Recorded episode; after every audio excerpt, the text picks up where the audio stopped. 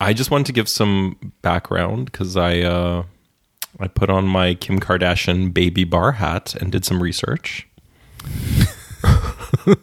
Wait, is that when you went to downtown L A and discovered poverty?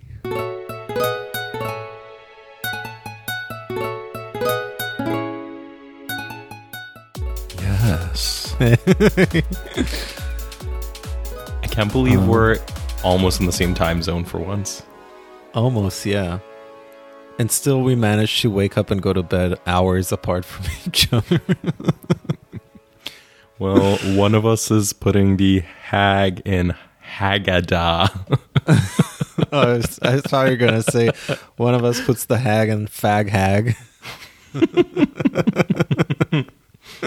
That's both of us. It's a tale as old as time. Um, we're having a yeah. nice trip. Can you tell our listeners where you are? Yeah, I'm uh, recording live from my childhood bedroom at my parents' place in the uh, occupied territory of Ra'anana mm. in uh, Israel. Um, actually, you know what? I don't know for a, a fact that there was an Arab village here because the story of my hometown was that it was purchased. So the plot of land was purchased by this Uh, New York-based holding company in the nineteen twenties. Ah, okay. And uh, they sort of had envisioned a similar layout to Manhattan. And so oh my, my hometown is actually designed in a similar grid to Manhattan, which is why it was such an easy relocation for me. Oh, amazing. Um, and the saying also goes about Ra'anana, my hometown, that if you can make it here, you made it here.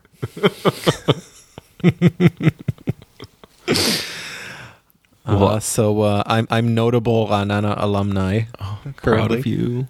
Yeah, I mention it to people when I meet Israelis in Berlin, like a booty call and such, uh-huh. and, that, and they always c- correct my pronunciation. I'm like, sorry, right. I did not put the proper emphasis in the proper place. Yeah.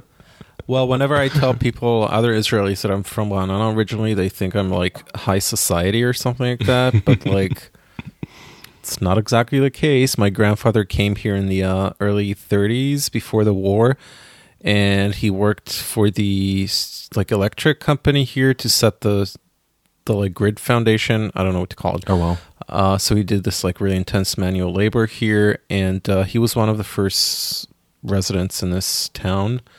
Um, and like a funny trivia fact is that Israel, well, some of you might know it, but Israel has a lot of like uh, Art Deco Bauhaus mm-hmm. um, architecture here. And the house my uh, my mother's family grew up in um, was one of the only like Bauhaus specimens in this in this region. And they grew up in the house that was that also functioned as the like the head offices for the uh, for the electric company. Oh, amazing. Yeah. So there's like a t- little museum in my hometown with a little plaque, and it's really cute. And uh, cute. Yeah. And uh, but yeah, I'm here for Passover, and so there's like extreme like dietary restrictions, and you go to the supermarket and there's like whole sections that are just uh, covered up. You're not allowed to. They don't even like take them away to like a back room. They just like put a put a tarp over it, and you can't you can't purchase it. The K-PARV zone.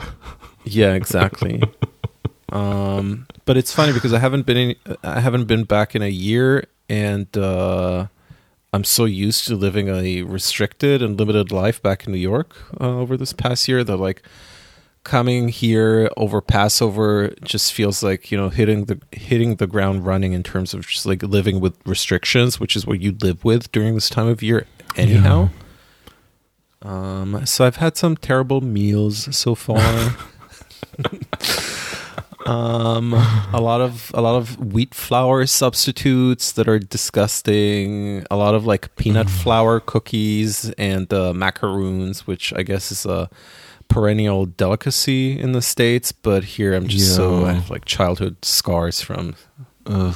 And you mean macaroons, like those like the really uh coconutty ones, right? Yeah, the like Zabars, like yeah, tin yeah. macaroons. Yeah. What is the uh, what are the uh, what are the other macaroons? No, I wasn't sure if you meant macaroons or macaron. Oh, no. I never got into those uh, French cookies, pastries, oh, yeah. whatever. When those they're are. good, they're good, though. When it's they're like dry, I, they're dry.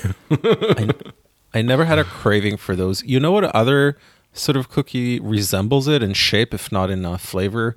That Australian cookie that we used to get in Berlin. They have cookies? It's not a sorry, cookie, but it's like sorry a, to our favorite Australian listener. Shout and, uh, out to friend of the pod, Lucinda. And uh, shout out to a notable twink, uh, Troye Sivan, fellow Jew, um, Australian, but originally who looks from anything South Africa. But, to be honest, he just looks uh, generically British to me. Totally. Um, yeah, I commented Chag Sameach on one of his recent Facebook, Instagram posts, and um, I guess uh, it went unnoticed. Didn't slide in. N- nope. Um, yeah. Maybe our listeners could chime in and remind us what those cookies are called. Tim's, Tums, t- Tim, Tim Tams. With the, Tim Tams. Tim Tams, Tim Tams, yeah. I've never had one. They're pretty good. I've heard the name, but... Yeah. Uh, how's the mall? Fu- uh, which one? Your favorite one. Tell us all about the mall, because we're mall rats, um, as everyone knows. Well, so when I first got here, I had to, just for silly bureaucratic reasons, I had to go into quarantine because uh, they don't honor your like American vaccination uh, in this country. So you have to do an antibody test. But because of the holiday, I had to wait until uh, the labs reopen. And so I was officially in quarantine. But I had, when I entered the country, I gave them my dad's phone number. Um, so I allowed myself to embark out of my formal quarantine and just to, you know, uh, reintroduce some sanity into my life. I hit my, um, my, uh, favorite shopping mall here in my hometown in Ra'anana, which, uh, thank God for this timing, because I, uh, flew to Israel right when they just really reopened everything. And you honestly just cannot tell that there's COVID here anymore. Uh, except for the, you know, people wearing masks, but only symbolically. So, Um, the mall is amazing. They've amped down, dialed down their uh, house scent sort of pumping. Oh. They used to have a really aggressive house scent, which they didn't always have. This is like, a, I want to say, an introduction of the past ten years. Is this a Westfield mall? It's they, terrible. They love because, their pumpkin scents. Well, I wish it were pumpkin scents, uh, scents but it, it's not even that. And I mean... You would know because you have seasonal allergies and yeah. you know what it feels like to, you know, have to, you know, be in a space that's a, uh, it's flooded with some terrible scent. Anyways, the mall's great. Um, I got hayushed at one of the bookstores here. That's the, that's like basically the millennial greeting now, and something you should definitely not tell anyone when you, uh, when you work at a store and they enter it. Um, I know so you I mean. Could, there's greetings in Polish that you do not do uh, yeah. to strangers. You just do them to your friends. Yeah, like sh- this little this young girl addressed me at the store, and I'm like, do I know you? And then I realized, oh no, she's working here. And then I was asking myself, why did you just hayush me? Hayush. Like, not even my twelve-year-old nephew hayushes me. It's like the Starbucks method of customer engagement, you know. Oh like, God, they're like, really overzealous in New York. Yeah, they're too friendly. Um, look, I love friendly customer service, but but uh, it's like in Poland, uh, they refer to you in the informal, which I don't care, but it is jarring. Yeah, I don't know you. Also, uh, well, I never had an issue with like honorifics or like. You know, abiding by them, because we don't have them in our language, and especially not in this culture, even if mm-hmm. it were in the language. Uh, so the whole sort of transition to this state of mind in, in Germany was, it wasn't difficult for me, but I just always found it. It's like if I'd moved to like England now and had to like curtsy all of a sudden. It's just so, it's so contrived and weird. Yeah. Um... Yeah, I'll never forget when I was babysitting for this one lady in Germany at some point, like after a month or so when I was working for her, she like came up to me, like after, after she came back home, she said, Amir, it's like, I have this issue I wanted to bring up with you. I don't know. Um, I feel kind of awkward talking about it, but like, would you feel comfortable if we switch to Duza now? And I'm like, lady, what are you talking about? Well, at least it didn't take I'm, twenty years with Jesus. Your coworker. That's so wild. I also, know. Considering the fact that it's kind of a, uh, uh, there's been a revival of that in like German culture. It, it hasn't always been like that. I, I like. Somebody once told me that it's kind of a revival of the seventies or the sixties of the formal Z uh, in German culture. Um, yeah. Yeah, like, maybe someone whole, can correct us yeah. as usual. Oh, my God. This whole construct and concept of, uh, you know, being sort of performatively performatively offended by something somebody told you because you know it's... It's like a linguistic sort of construct that is just so yeah. foreign to me. Yeah. Um, I'm just, um, I just want to balance in public life. Like, I don't want those overzealous, w- like, servers at restaurants anymore that you get oh in North God. America, you know, where they're like ready to sit down the table. Yeah. Put their feet up. Jesus. Invade your personal life. yeah. Um, Yeah. How uh how's your week uh, week been? It's been good. I feel like it's been, it's been a minute. You've had some a uh you've had some uh, challenges this past oh my God, week. I Would know. You like to share them? oh my God. Oh my God, you're re-triggering me. Uh sorry. It's okay. It's okay. On Tuesday I had a doctor's appointment. Uh I wanted to get a referral for vaccination because believe it or not, I am clinically obese. My body mass index is thirty-one. You couldn't tell by the pictures. Oh, thanks. I'm just really good at angles, and I'm not face tuning or body tuning anything, but just mm-hmm. good, just good at mirror selfies and angles and things. Um, so there was very unclear information online. They keep changing the criteria of what these risk groups are, et cetera, et cetera. Uh, so the doctor was very friendly and very nice. It's a, a new clinic for me that I went to nearby that other friends go. And and the doctor was basically looking for a reason, you know, to refer me. He was very empathetic. Um, but he's like, no, the, the criteria is body mass index of forty and above right now, which I would have to weigh two hundred ninety pounds. But like, um, couldn't he just give you that hall pass and then you show up to get your your shot and nobody asks any questions, basically? Yeah, I guess he could have. Um, I guess all that information could be audited at some point, but at the same time, he asked who's me gonna, for my... Who's going to audit that? It saves well, lives. I know, but you know, you know how it is here. Mm-hmm. And I think he could have definitely just done it because... He asked me how much I weigh. I didn't even see a scale, you know, in in the examination room. You should have slipped him a twenty. And so he could have easily done it. He didn't, but he gave me a blood test to see if I'm diabetic because that's mm-hmm. criteria to Has get that come it. Back the results? No, he said they would call me if there was any concern. So no news God. Is good news. Um. But I've just heard a lot of stories from friends and friends of friends where people are being uh, questionably pushed forward by their doctors. So I'm like, if they can, I should be able to as well. Because um, the medical ethicists in the New York Times said that if you can get it, you should get it. You're saving your life, other people's lives. Uh, you're alleviating backlogs later on. So I am all for people getting it, even under uh, questionable referral means. But I'm just I'm honestly, like, I just surpri- want one too. Yeah, it's insane. I'm surprised there hasn't been a uh, just a, a booming of a black market around this uh, commodity, just because of this yeah. f- sort of forced scarcity. I mean, don't tell me that there's not sort of. I'm sure there's not you know ample supply out there, but I'm sure there's enough to vaccinate those who really want to get vaccinated.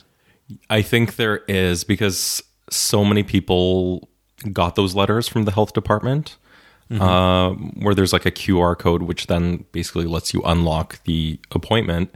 Uh, and That's it was so crazy. My God. Well, there was like hun- because like anyone can go to the website, but you need basically a code to enter so that you have a referral. And right. And uh, there's something like hundreds of thousands in Berlin of unanswered letters. I think that it's just insane. A lot of it had to do with like the AstraZeneca vaccine, people being freaked out by it when there was that first Uh, kind of pause of it a couple of weeks ago, and now they've paused it again for people under sixty. Um, but now you would get it though if you could. Oh, right? I would get it. Yeah. Um, I mean, I would be more freaked out if I was a woman my age, because that's who most of the blood clot, um, what do you call them, sufferers have been. I don't want to say victims. Mm-hmm. Uh, but survivors survivors well uh twenty-eight died apparently, I don't know, and Jesus versus like three men that died. But also I don't have the data on what was the proportion of men versus women that caught it, because this is the vaccine that's been used for like medical professionals, and in total um like there's way more medical professionals that are women than men, because so many nurses are statistically women. Mm-hmm. Um and also with schools, like I'm sure it's the same here, like there's, you know, a higher number of women teachers than men, right? Um so they were also they started getting that vaccine. And yeah, I mean, I would totally get it. I think it'll happen soon. Over Easter now, they're vaccinating sixty-year-olds, sixty-plus here with with uh, the AstraZeneca vaccine uh, because of mm-hmm. this pause. So I think that'll kind of like free up things. And I'm in the next risk group, B M I over thirty. So once we move to the next list. Is it B M I over the age of thirty or over B M I over thirty? Oh, B M I over thirty. So, I see. Uh, let's see. I am five eleven or one hundred eighty centimeters tall. I'm just giving everyone all my personal info. Don't scam me. Except uh, your coordinates. Yeah. Uh, and I should weigh like one hundred eighty-five pounds, but I weigh like two hundred twenty-seven pounds. So that's just to give you an idea of uh, what B M I just over thirty is. Well, I'm five eight and I weigh one hundred sixty-eight, and my doctor still considers me within sort of within reach outside my B M I. Mm-hmm. Yeah, I mean, it's a, a dubious science, but at the same time, it's, you know, because everyone has different builds, but I'm not outside of some, you know, kind of no, average build range. Mm-hmm. You know, I'm not like a insanely skinny twink or someone who's naturally like the size of a house, you know, their mm-hmm. frame. So right. I think it's like pretty accurate for me. And I don't have like extreme musculature or anything. Like I'm not a shredded bodybuilder. Right. But well, it'll if, happen. If only you, if only you were Jewish, you could come and get your jab in Israel. I'm sure Bibi would take care of you. Oh my God. Jesus. Well, I'm crossing my fingers for you that everything kind of, uh, this bottleneck kind of opens up. Yeah. Oh, it's really it's really terrible. Thanks. Um yeah, I, I wish upon you that you will experience this liberation from COVID slavery into freedom, much like the story of Passover. Um I'm guessing you haven't you haven't done a Seder this year? No, I was not invited to any. I'm like, oh, let's see. Shana. I Are know, there like no, co- you know, COVID, uh, COVID restrictions against uh, this type of congregation. They started new things just right now. Um, it's like I can go over to someone's house until nine p.m. Jesus, what usually happens after nine p.m.? I don't know. It's I dubious. You, I tagged you on this Facebook post uh, post that said uh, you now need to get a COVID test to get COVID tested. No, you know what? I was not invited to a Passover Seder because I think I only have like one Jewish friend left in Berlin. Really? I have one Jewish friend. The other Amir. Oh yeah, no, everyone moved away. You have just one token Jewish friend? Exactly. No, everyone moved away. I'm like, I'm trying to think. Yeah, everyone moved away. Huh. So, so uh, you, you haven't beefed up on your ten plagues. Oh, I know the plagues. I'm look. Do if you, anyone, uh, do you if know anyone them by heart? Okay, I know there's locusts. Right. Mm-hmm. Um, is there uh-huh. flooding? Uh, so well, for us in Hebrew, there's an acronym that makes it easy on us to remember the order and all mm-hmm. of them. Um, and so the first plague is blood. That one I remember. I know there's frogs. I remember. Frogs is the second one. Gnats is the third one. Oh, yeah. Flies is the fourth one. Um, killing of the of livestock is the fifth one. Boils is the sixth one. Hail is the seventh one, which I guess in like ancient Egypt is a bit of a uh, rare sight. Um, number eight is locusts, then darkness, and the tenth plague is the killing of the firstborn. Sounds fun. Sad. And uh, the story of Passover, also the etymology of Passover, is that the the Jews were passed over by way of marking their uh, the door of their house to uh, indicate the fact that they're Jewish, and so God spared his wrath and skipped skipped them, and they uh, only took the firstborn of the Egyptians. Sad. And so that's that's just my uh, he- Hebrew school teacher. Was, it, was this Gabriel? Was was this Gabriel adjacent? The angel? Uh, is that something to do with that? That that is outside my, my realm of expertise. It sounds like New Testament. No, I'm like I, I feel like this goes kind of across the um, Abrahamic religions. Gabriel. I uh, honestly I haven't read a word of the New Testament, so maybe our Goyish uh, listeners could send me some uh, informative D Ms. Yeah, I, I don't know anything about the New Testament either. Yeah. Um, no, I so when I lived in Winnipeg, I would go to my ex's mother's house, my first ex, for Passover, mm-hmm. and then my friend Deborah, she was in my class. I would go over to her house for Passover. And then I would just do my telling of the whole story, which was very good and historically inaccurate. Mm-hmm. Um, and she's like, B'Shemek, do you want to tell us about Passover? Like, well, um, so the Israelis had to flee. She's like, uh, they didn't exist. Yeah, it's a, it's actually the Israelites. Yes, exactly. But I had a very comedic retelling of the whole story uh-huh. with uh, yeah. contemporary placeholders. Yeah.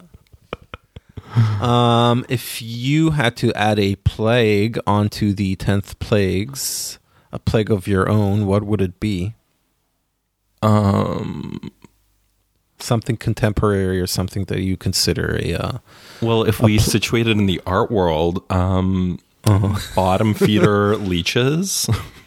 That's a that's a pre-existing plague in the tenth plagues. Actually, let, let's just let's just go over the, the plagues and see how we can apply them and they, uh, um, find them relevant in the uh, context of the art world. So, um, blood. Okay, water turning to blood. Water turning to blood. That's the that's what I was thinking of floods when I said floods. By the way, right? Water yeah. turning to blood. I feel like the first plague in the context of the art world would be just the sort of the soiling of the water with a lot of a. Uh, A lot of garbage that's out there. That, that would be my tacky interpretation. Yeah, when you see like National Geographic footage of a river somewhere in the world filled with garbage, that's uh, that's yeah. what's happening today. Yeah. Um, frogs.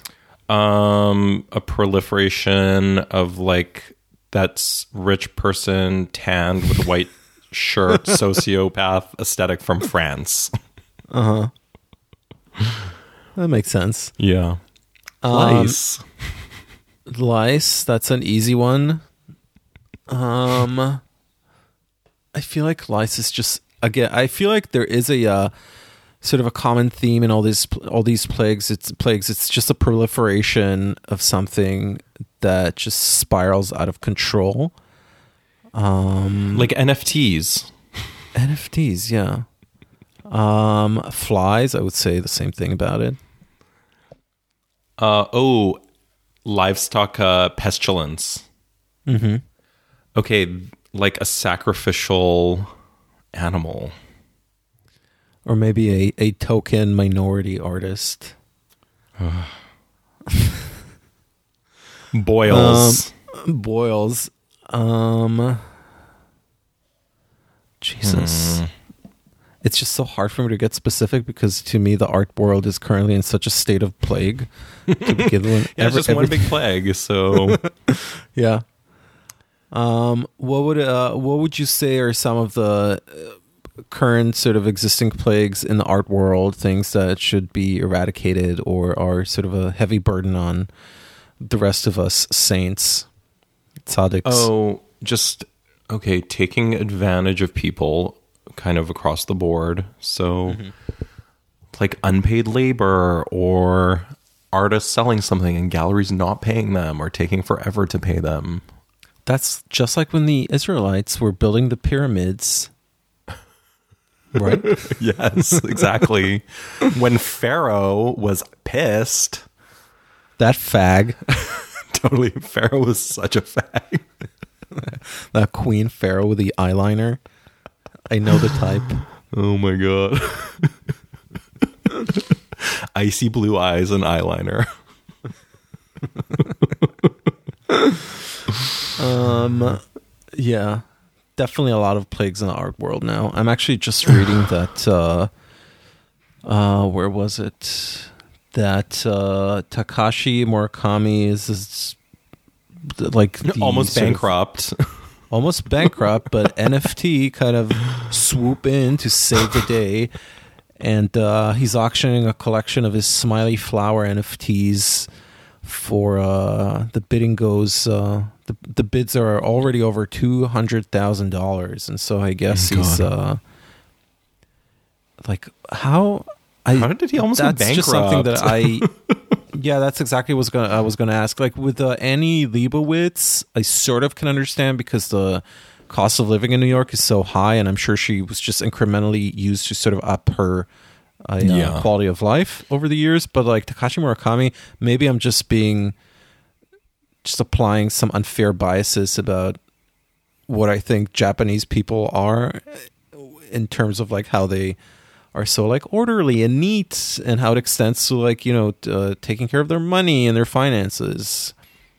Um, I just wonder how someone like him, I'm sure there's some like article out there that explains his sort of uh, spiraling into yeah. a, it'd be like uh, Gerhard Richter being bankrupt. You'd be like, how is that possible? Oh my God, can you imagine? Time to make some squeegee paintings. Um, yeah. Yeah. Would you, Would you buy a uh, Murakami flower N F T for two hundred thousand dollars? Definitely you had the, not. Uh, if you had the funds in bit, Bitcoin or Ether or whatever. Oh my god, no! I'm just. I still find the whole thing so shocking. Like, like a noted internet artist Raphael Rosendahl yesterday on Twitter. I was like, Who's how? That? Oh, this artist who like did a lot of net slash post net work. Um, who. Like, I've been familiar with his work for years, but, you know, it's someone we have, like, mutual friends with and stuff, and then it's, like, things are selling for two hundred thousand dollars, like, N F T works. Even his? Yeah, yeah. Like, I saw this on Twitter yesterday. That is so wild. How do you just, like... I don't know. You you also tried uh, selling some N F Ts. How did that go? Well, I made one of my own mm-hmm. work. It's on Rarible, and no one cares. Someone bid zero point zero one Ether, which is like one hundred eighty dollars. Oh, sorry, one hundred eighty dollars, eighteen dollars. So it's like, it cost me like eighty dollars. That's one high. That's good money. It cost me like, it cost me like eighty dollars to mint it. So I'm not going to sell it yet because I would at least like to get my money back for, for the um, cost of making the N F T. Right. But I wanted but to then, try it just to see the process and everything. Well, how do you explain some are some uh, N F T artists' ascent compared to others? I have no idea because, like, I understand when it's kind of legitimate artists that have worked in that space.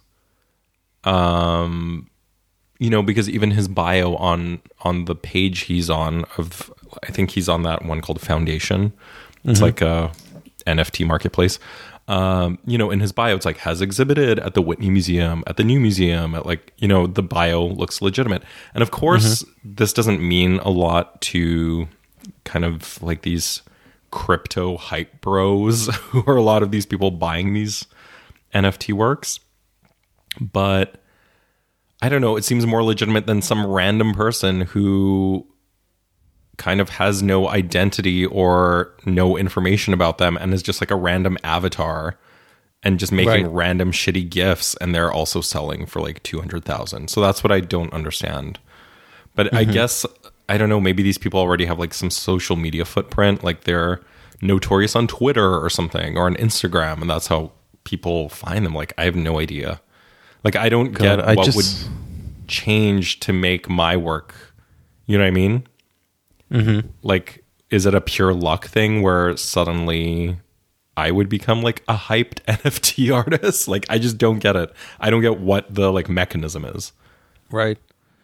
I mean, this is still kind of a novelty and a curiosity to me, because it seems like it's running on such a parallel and remote track from sort of our path. Yeah. Uh, I'm just totally observing this from the outside, and still I'm finding this extremely boring and uninteresting. I mean, Uh, color me interested the minute it'll sort of be, start becoming more, I don't know, visually interesting or conceptually no. sort of tight. It's just so stupid. Yeah. Because I there are obviously, it's like a technology that exists where like you could sell legitimate things, and there's this basically digital paper trail. Mm-hmm. But I don't know, a lot of it that's being sold is just like garbage. It's right. And and then it's really, it's like selling Beanie Babies. It's like the Beanie Baby boom and bust. Like, who cares? I love Beanie Babies. I know, they're really cute, but like you were a moron if you were spending like hundreds of thousands of dollars on Beanie Babies. Right. Or, oh my God. Or the tulip, or the tulip buzz of the sixteen hundreds. I mean, they went to war for that. That and, uh, and nutmeg, nutmeg, tulips, poppy seeds. Oh my God. um, well, I don't know about you, but I'm really excited about the WeWork documentary. That's oh I my think God, same. Has uh, it's coming out today on Hulu. I can't wait to see the story of the rise and fall of my uh, fellow Hebrew man. Can you Adam please Neumann. Share your uh, login with me later so I can watch it? Yeah, I have to turn on my ExpressVPN though to uh, watch from this journal. Um, I I wish I could find like a transcript of one of his lectures or talks or something like that, because I would really love to give our audience a special treat and do a little Adam Neumann uh, uh, impersonation. Oh my God! I don't even think I can turn that switch on and off. That sort of that like how how you retain such an accent after all these years, while at the same time being so, I can't even say that he's eloquent, but it's just those Silicon Valley types that just can spew so many like nonsense words at such a high pace. Yeah. Um, regardless if they come together or not. Um, yeah, I don't know, Adam Neumann. I can't wait to see it. Same. Um, In other news, um, mm-hmm. I just want to declare that it's Fat Pole Summer.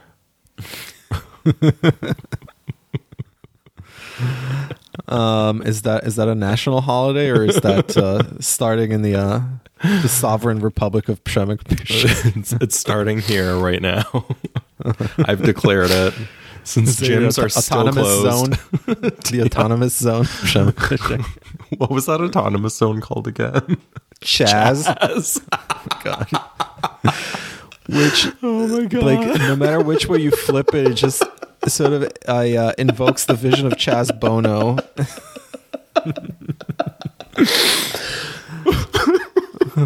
we're a, we're a pro Chaz Bono podcast. Totally. Um, wait, he's still alive, right? I'm not. He yes, didn't like. He is. Okay, because one of Cher's children died, right? I don't know. Her ex Sunny did. Skiing. Wow, that was a long time ago. Sad. Yeah. yeah. I also don't want to say anything offensive about Cher, lest my uh, New York gallerist David Send me a, a, uh, Wait, where a pipe we, bomb in the mail. Were we supposed to have David as a guest? What happened? uh, yeah, true. Maybe when I come back, he's uh he's saving all the beans to spill on our uh, special. Oh my God, uh, special episode. Um. Oh yeah. Wait. Speaking of plagues, just mm-hmm. just shuffling through my loose leaf papers here. Uh, I just heard mm-hmm. from a source that the Berghain show um, has been struck and carted out last week. Oh, um, really? I thought they yeah. were going to reopen it. They were, but I guess, you know, it's water turning to blood. I guess so. And the piss trough at lab. The other plague. Yeah. Well, and, speaking uh, of speaking of pla- speaking of plagues, Berlin's uh, S T I superbug. God, how does how did that not turn into a uh, pandemic? Oh, I'm sure it will. Um, like it originated in Berlin, much like uh, you know the Wuhan virus, uh, or as Trump used to call it, the Kung Flu, originated oh God, in China. So I'm sure the S T I superbug could have uh, made it outside, uh, you know, Germany. Oh my God. Yeah. Uh, so wait, the, did you ever get to see that show? Uh, no, I was boycotting it. I do not agree with that show. I'm happy mm-hmm. for friends of mine and ours who were in it. Like, uh, I think it's a great opportunity to be in a big show like that. But considering the show received hundreds of thousands of euro, uh, almost one million euro of public funding, and was presented by two multimillionaire uh, enterprises, namely Berghain and the Boros Foundation. Um, and then artists were paid around one hundred sixty euro. That's what I've heard from multiple sources. Uh, they, I think they were paid, or they had to pay an application no, no, fee of they, they, they were their artist fee that they received was one hundred sixty euro, which, to put in perspective, uh, mm-hmm. I received five hundred euro for being in an exhibition in Poland where there's much less visual funding and wages are generally lower. So mm-hmm. uh, I think that's just despicable. Um, and then so wait, just to. Just to contextualize it in the uh, story of Passover, the story of the show at Berghain, who would be the Israelites and who would be the Egyptians? Well, the Israelites are the artists who are being uh-huh. taken advantage of by the Pharaoh. Uh-huh. I'm not going to say who the Pharaoh is, but you can connect the dots. Um, and then I heard from another friend who... Uh, you know, one of many Berghain bartenders who worked um, when the show was up. They didn't let the staff see the show. What? Yeah, and I'm what they allegedly like, they charged them. They charged them money to see the show, or they just wouldn't let them see it at all. They uh, they had to pay to see the show. That's what this friend told me, and which is so fucked up because. First of all, there's no cost in you letting your staff see the show. Imagine you worked at MoMA right. and they're like, no, you need to pay. You don't get to walk through. Um, God. So they had to pay, allegedly, which is just also so stingy and fucked up. And it's like the people working for you are your ambassador. Like they're going to bring people in. They're going to get you know, their cool friends excited to come see the show and you're not going to let them see the show. They're going to pay twenty euro. Like that's so fucked up. Well, that that's, yeah, that sort of broader customer service uh, understanding doesn't really exist in Germany, I would say. So, yeah. So good riddance. I'm sorry. Yeah, exactly. It's like, that's why I refuse to see it. Wish I could have seen my friend's work. I'm happy you had the opportunity. Mm-hmm. But I don't think millionaires should be taking advantage of artists for their own clout and programming. Right. Are there any Are there any art events coming up in uh, Berlin, or is it really sh- locked down for the uh, foreseeable future? It's pretty locked down um, because now there's these Like, for example, to go to museums and galleries and also non-essential stores, you have to have a same-day test done. So that's like, just so that's so impractical. Yeah. So it's just too much planning. Like, I met up with my friend Tara for lunch on Friday.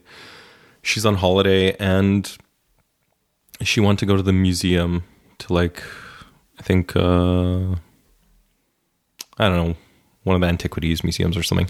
And she got a, a test that day just to do that, which it just does seem burdensome, especially now that lines will be longer, I'm sure, because everyone has to get a test just to, like, go to IKEA or whatever. Right. So, yeah, it's kind of crazy. So, yeah, it really does just feel locked down for the time being. But what can you do? Oh, God, I'm sorry. It's okay. But I have some fun lightning round questions for you. Oh, please bring it on. We need a sound effect. I'll look for a sound effect for our lightning yeah. round. Great. Maybe right. something uh, Egypt- Egyptian themed.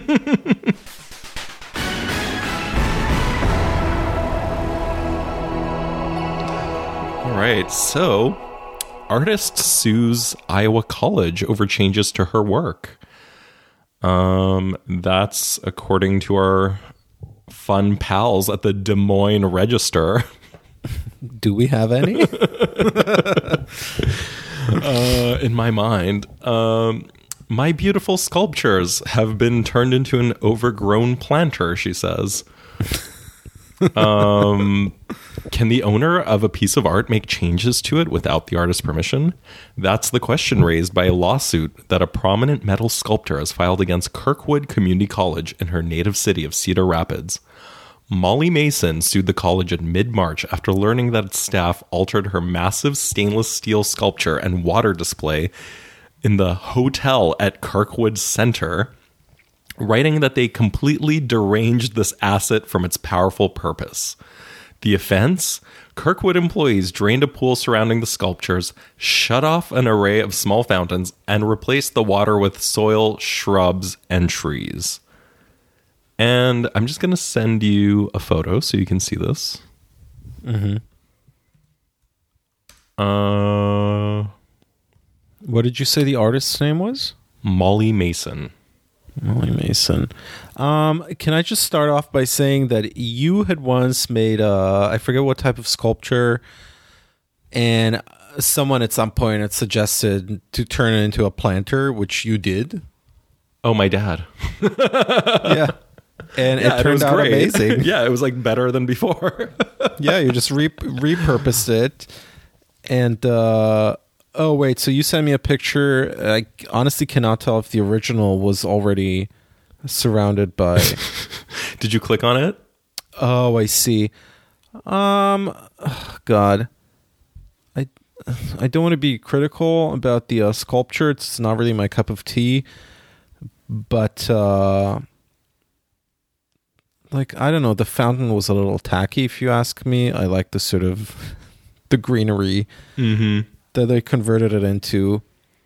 And also, like, come on, you're not Cy Twombly at the Louvre where there's a uh, a lawsuit now by yeah. the Foundation against the museum because of what they perceived uh, perceive as a, I guess, like a botched restoration. Yeah. Which, honestly, I'm looking at the ceiling of that Louvre gallery, and it doesn't even look like a, a nice Cy Twombly or a recognizable Cy Twombly. It's just like a, a solid, like a, a blue background with some uh, Greek lettering and some like some random like golden orbs, which nothing in Cy Twombly's oeuvre even resembles that. Um, I so, don't know, man. Unless you're that, unless you're that Spanish lady who botched the Jesus oh restoration God. Or the Ronaldo sculptor, I think you should maybe just eat a piece of Humboldt pie yeah. before you uh like sure it's upsetting, but it's also like the fact that we're able to make fun of it goes to show that it's maybe not the end of the world. Yeah. I just wanted to give some background because I uh I put on my Kim Kardashian baby bar hat and did some research. Wait, is that when you went to downtown L A and discovered poverty? um, Okay, so the lawsuit, she's claiming that her rights under the Visual Artist Rights Act of nineteen ninety are being violated. What? Is that an act? Is there an act yes. like that? So the act states, among other things, that you have the right to claim authorship, uh, the right to prevent the use of one's name on any work that the author did not create, the right to prevent use of one's name on any work that has been distorted, mutilated, or modified in a way that would be prejudicial to the author's honor or reputation, and the right to prevent distortion, mutilation, or modification that would prejudice the author's honor or reputation. And so the Visual Artists' Rights Act also stipulates that, for example, even if you bought a painting, you do not have the right to destroy the painting, mm-hmm. which is kind of psycho, in my opinion. What is psycho? Um, like that, okay, if you bought a work from an exhibition at a gallery, you've purchased it, and then you don't have the right to actually destroy it if you wanted to for some reason. Oh, I, I thought you were taking a stand for the destruction of a... Uh... No, no, I'm not taking the stand for it, but I'm just, what are you buying then? Right.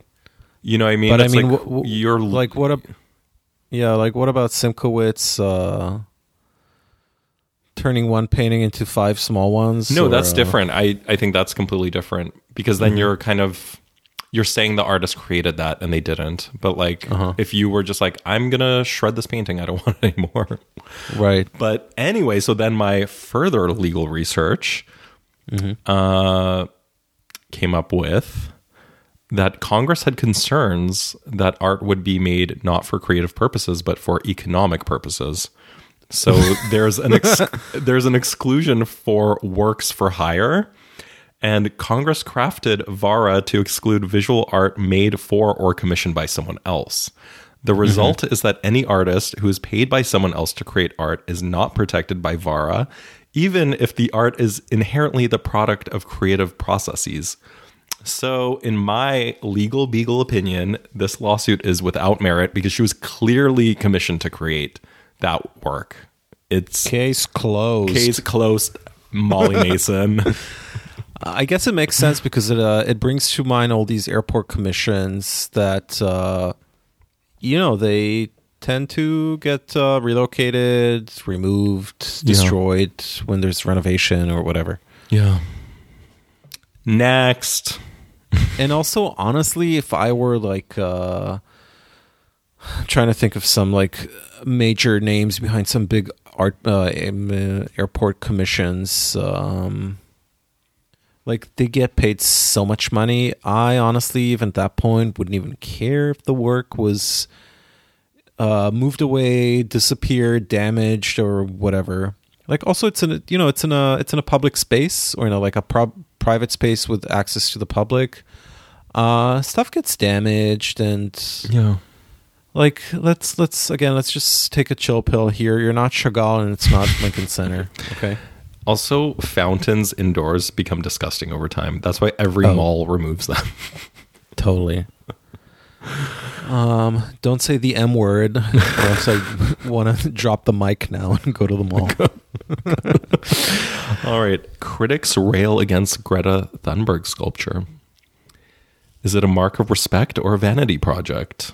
The Winchester University and College Union in Winchester, U K is under fire for installing a bronze sculpture of the climate activist Greta Thunberg, which cost twenty-four thousand pounds, which is about thirty-three thousand forty-one dollars American.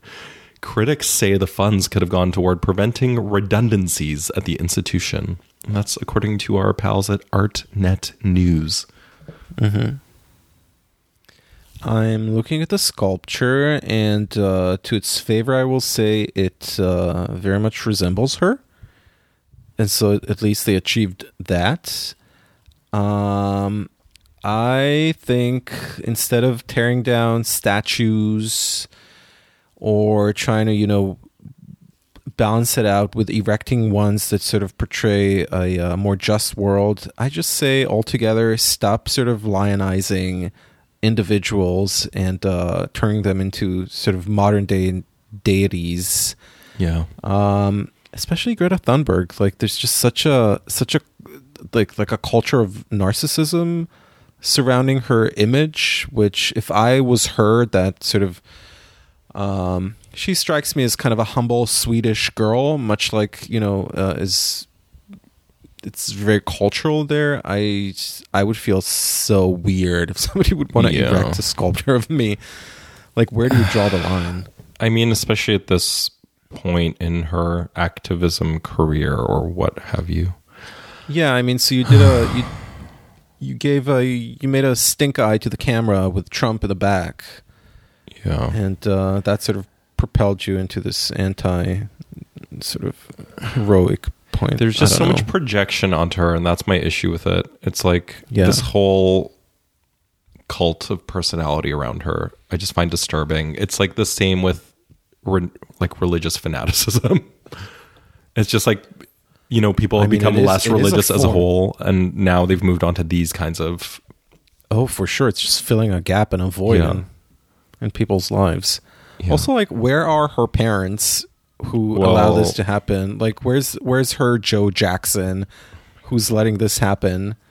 Well, her parents seem horrible, so... yeah.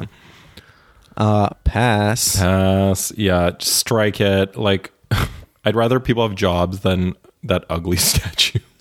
Yeah, exactly. All right. Uh, Joe Bradley leaves Gagosian. In a rare move for an artist represented by a mega gallery, the abstract painter has left Gagosian after five years to show with Petzl in New York and Xavier Hufkens in Brussels.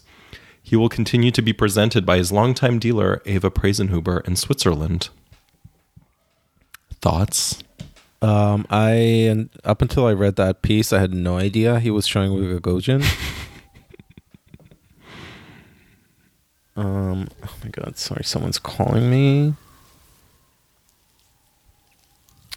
Um, I what do I think about it? I have no idea. Like, is is it courageous, heroic? Is uh, is he like, I don't know, sticking it to the man?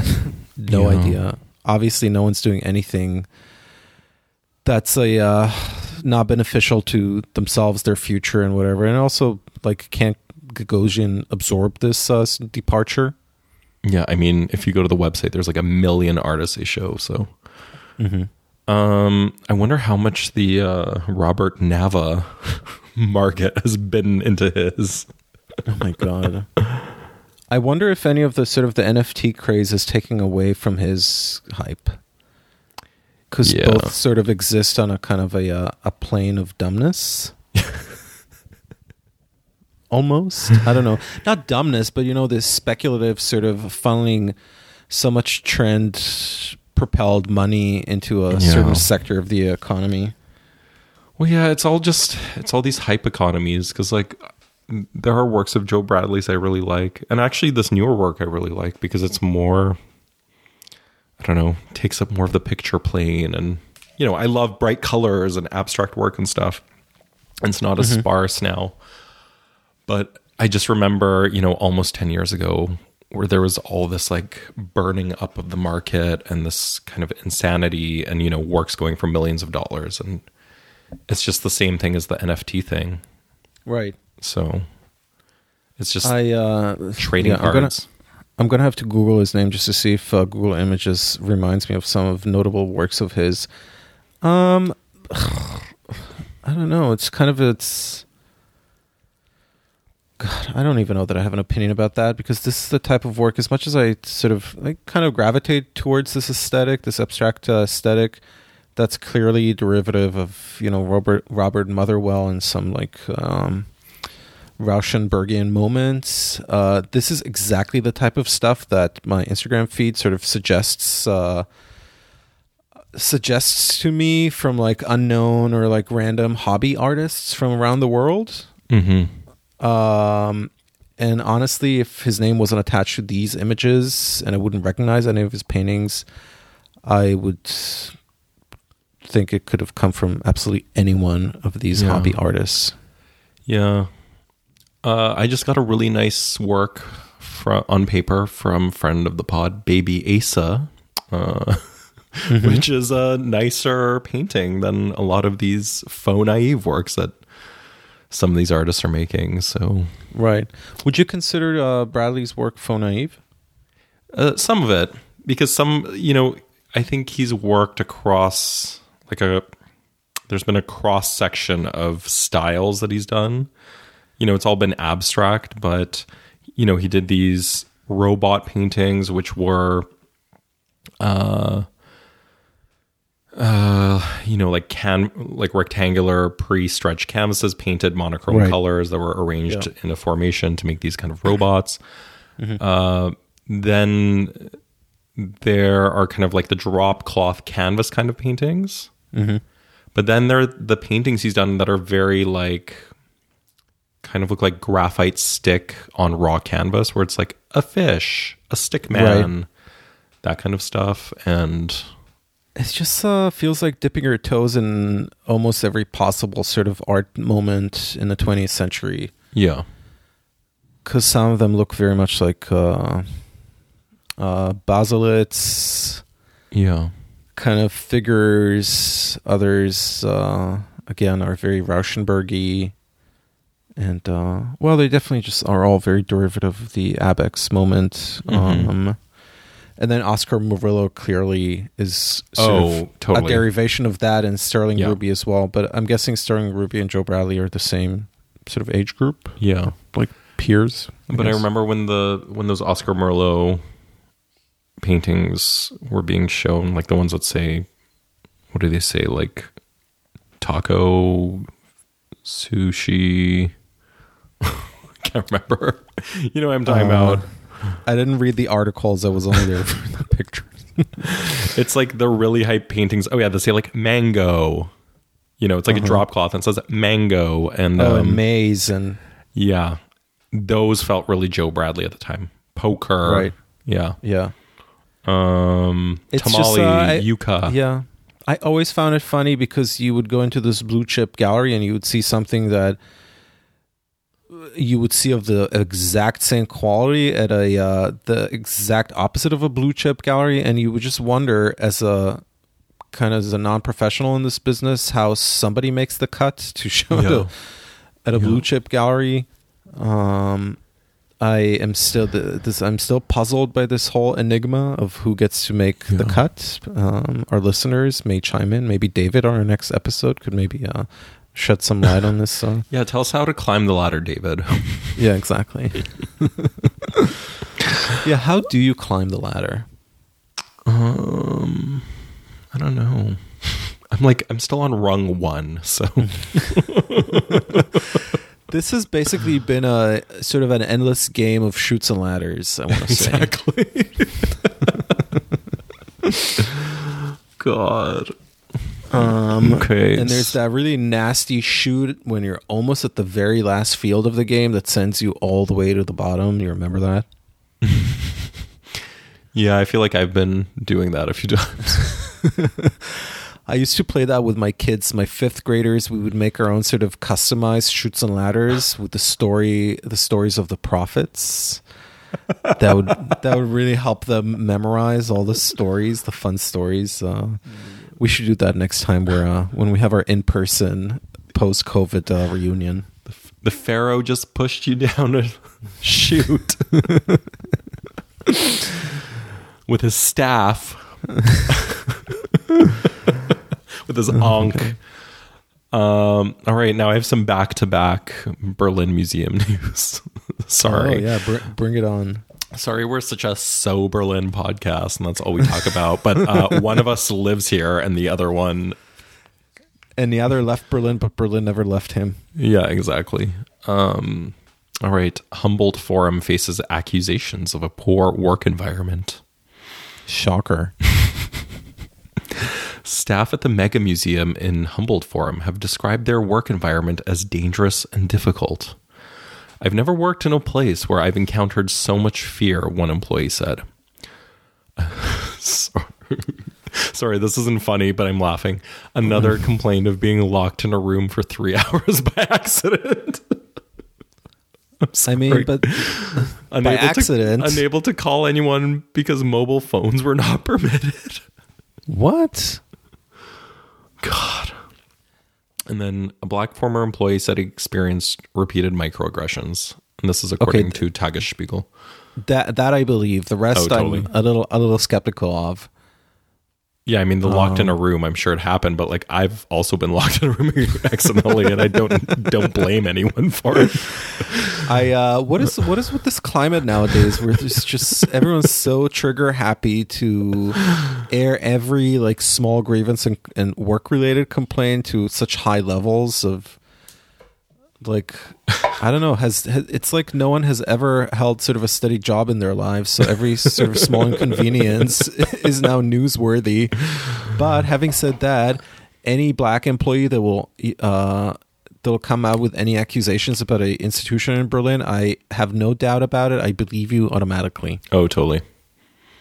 Mm, and just to give some more perspective, uh, so the Humboldt Forum is that nasty ass, ugly Prussian palace that was rebuilt.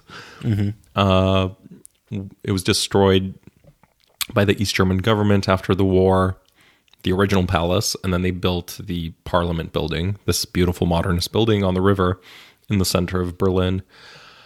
And about twelve years ago, that was demolished. Um, and then they built this ugly ass building, which has Uh, the ethnographic holdings from the state in it, amongst other things. Um, and what are those? What do those look like?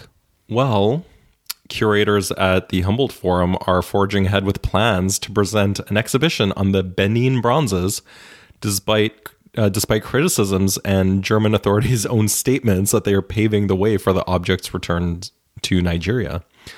Uh, Benedict Savoy, the author of an influential report on African heritage in French museums, says he thinks the bronzes should not be displayed, while curator Jonathan Fine contends that precisely because this issue is pro- so pressing, it's important for museums to engage with it, and not just at the level of rhetoric or moving a couple of labels around. Mm-hmm. Shady. Do you think uh, the world is a better place with Germany exhibiting its looted artifacts in Germany, or returning them, restituting them? I'm all for restituting. Mm-hmm. Um, yeah, there's a lot of shady holdings in these museums. Mm-hmm. Um, and yeah, it does seem a bit two-faced to say like, oh, we're returning these bronzes, but first let us make a lot of money exhibiting them. Right. So, in a big uh, yeah, blowout exhibition. Yeah, in this ugly-ass building. Right. I'm looking at the artifacts. They look very interesting. Um, just come on, Berlin institutions. You can do better. Yeah, especially ethnographic museum doesn't mean it has to be all the things you've plundered and stolen. Like, there's interesting ethnographic things from your own region and nation. Like, yeah, exactly. Maybe focus on those. Um So speaking of Berlin museums, uh, Berlin's flashy New Museum. Sorry, that made it sound like the New Museum in New York. Wrong emphasis. Berlin's flashy New Museum is a climate nightmare. The museum of the twentieth century is a climate killer, says conservation scientist Stefan Simon of the major museum project planned for Berlin that is set to cost three hundred sixty-four million euro or four hundred twenty-seven million U S dollars in public money. Wow, money well spent. The Federal Audit Office has already warned architects Herzog and de Meuron that it should be made more, uh, much more sustainable. The airy, largely wall-free design and translucent room will take four times as much energy to cool as the Altes Museum nearby. Oh my God. This um, is the museum that looks like an Aldi, by the way. I mean, here's a thought. Why in, why not invest this money into saving people's lives and getting a shot in their arms? Exactly. Instead, how about that? I know that it's uh, it's better for the environment to have people die uh, off en masse, but um, I don't know that a museum investment now, or sort of re- refitting or redoing a uh, layout of a building to make it more environmentally friendly is really the thing you should be concerning yourself with. Also, is there a lack of museums in Berlin? Like, that's what I just do not understand. Yeah, like it's and a, also at, th- at this rate, uh, COVID's never going to be over in Germany. You're never going to return the investment, especially if you keep having people test uh, same day negative just to uh, visit them. I know. It's just like there's the Neue National Gallery in Berlin. Like, mm-hmm. you know, that's a one of the state museums. Uh, I guess, I don't know. Is it because some are state museums of Berlin? Other ones are the, um, you know, the Prussian Culture Foundation. That's what right. this one is. Is it just like competing institutional groupings? It's just like, stop wasting money. I, there's so many museums that can exhibit like the works of the twentieth century that are kind of in these collections. Right. I don't know. Yeah, Humboldt Forum or whatever that's called sounds a little unnecessary and uh, part, yeah, and they uh, built that shady. building. Just like put it in there. I don't know. Like, oh my god. god. There's Hamburger Bahnhof. It's like, what are they even doing there? They're like getting rid of like that collection, the Flick collection or whatever. Honestly, I have some really good memories from amazing shows that I've seen there over the years, because I guess when I was still living there, I don't know what it's like now, but they really utilized that huge sort of the main atrium area. Yeah, yeah there have really, been great shows there. Yeah. I remember that one show that was all like fauna and flora with like deer and birds. And you remember that? Yes. Yeah, that was good. That was nice. And that huge, uh, of course, I'm forgetting the name now. That huge airplane and those like metal book cases that like extended all the way to the ceiling. Why am I forgetting the very prominent artist's name? Uh, Kiefer, sorry. They uh, used yeah, to have yeah. a, a, like a Kiefer installation semi-permanently in the space. That was beautiful. Um... Okay, so all these museums are related. Neue National Gallery, Hamburger Bahnhof, and this new museum. Is that like for an alliance? Century. Yeah, yeah. It's this. Um, it's like State Museums of Berlin, the Prussian culture, or whatever. Right. Um, what is Prussian culture? Excuse me. I mean, Google Prussian Blue. That's all you need to know. It's my favorite oil stick. And but your that's favorite basically... girl group. You remember that, right? Good, it's the only good thing to have come out of Prussia. the the, uh, the music and the uh, the oil stick. But you, you know what I'm talking about, though? Prussian Blue, the band. I'm actually not sure. They're like they were like a neo-Nazi band of these two teenage girls. No and idea. Were, and they were called they were called Prussian Blue. Oh, they look like uh, Anna and Dasha. Basically. So yes, it's the Prussian cultural holdings of the uh, State Museum of Berlin, which again, mm-hmm. I'm like... Sounds shady. Yeah. It sounds like the there's P a lot word of, needs to be stricken from the record. Yeah, it sounds like there's a lot of a uh, dethroned nobility involved in this. Oh, yeah, no, if you went to the website when they were like fundraising for the facade for the Humboldt Forum, you can imagine what they look like. Mm-hmm. Um, I bet. Wow. Oh, well. Let's all just I get guess, vaxxed. Uh, yeah, let's all get vaxxed. Here, sorry, I'm trying to pull up a leaked transcript of Adam Neumann's. Uh, um, yeah, sorry, I should have planned this better. I wanted to, uh, I wanted to bid you farewell in some uh, with some heavy Israeli accent. But I guess we did that shtick one time when I, when I did my uh, Gal Gadot uh, impression. Oh, yeah, if you remember that one episode. Oh yeah, she's laying it on some Hebrew thick. Slang. Yeah, told you t- taught you some Hebrew slang. um, here's some Adam, Adam Neumann uh, quotes. Um, how do you change the world? Bring people together.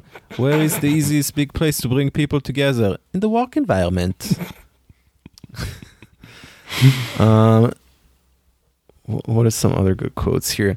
Um, I met my spiritual teacher and went to a therapist. I realized that if I came from a positive place, not only will everyone feel better and I will feel happier, but the company will work better. It takes courage to be an entrepreneur. um, oh, Adam. Oh, my God. So please share that login with me later. I will put on my ExpressVPN.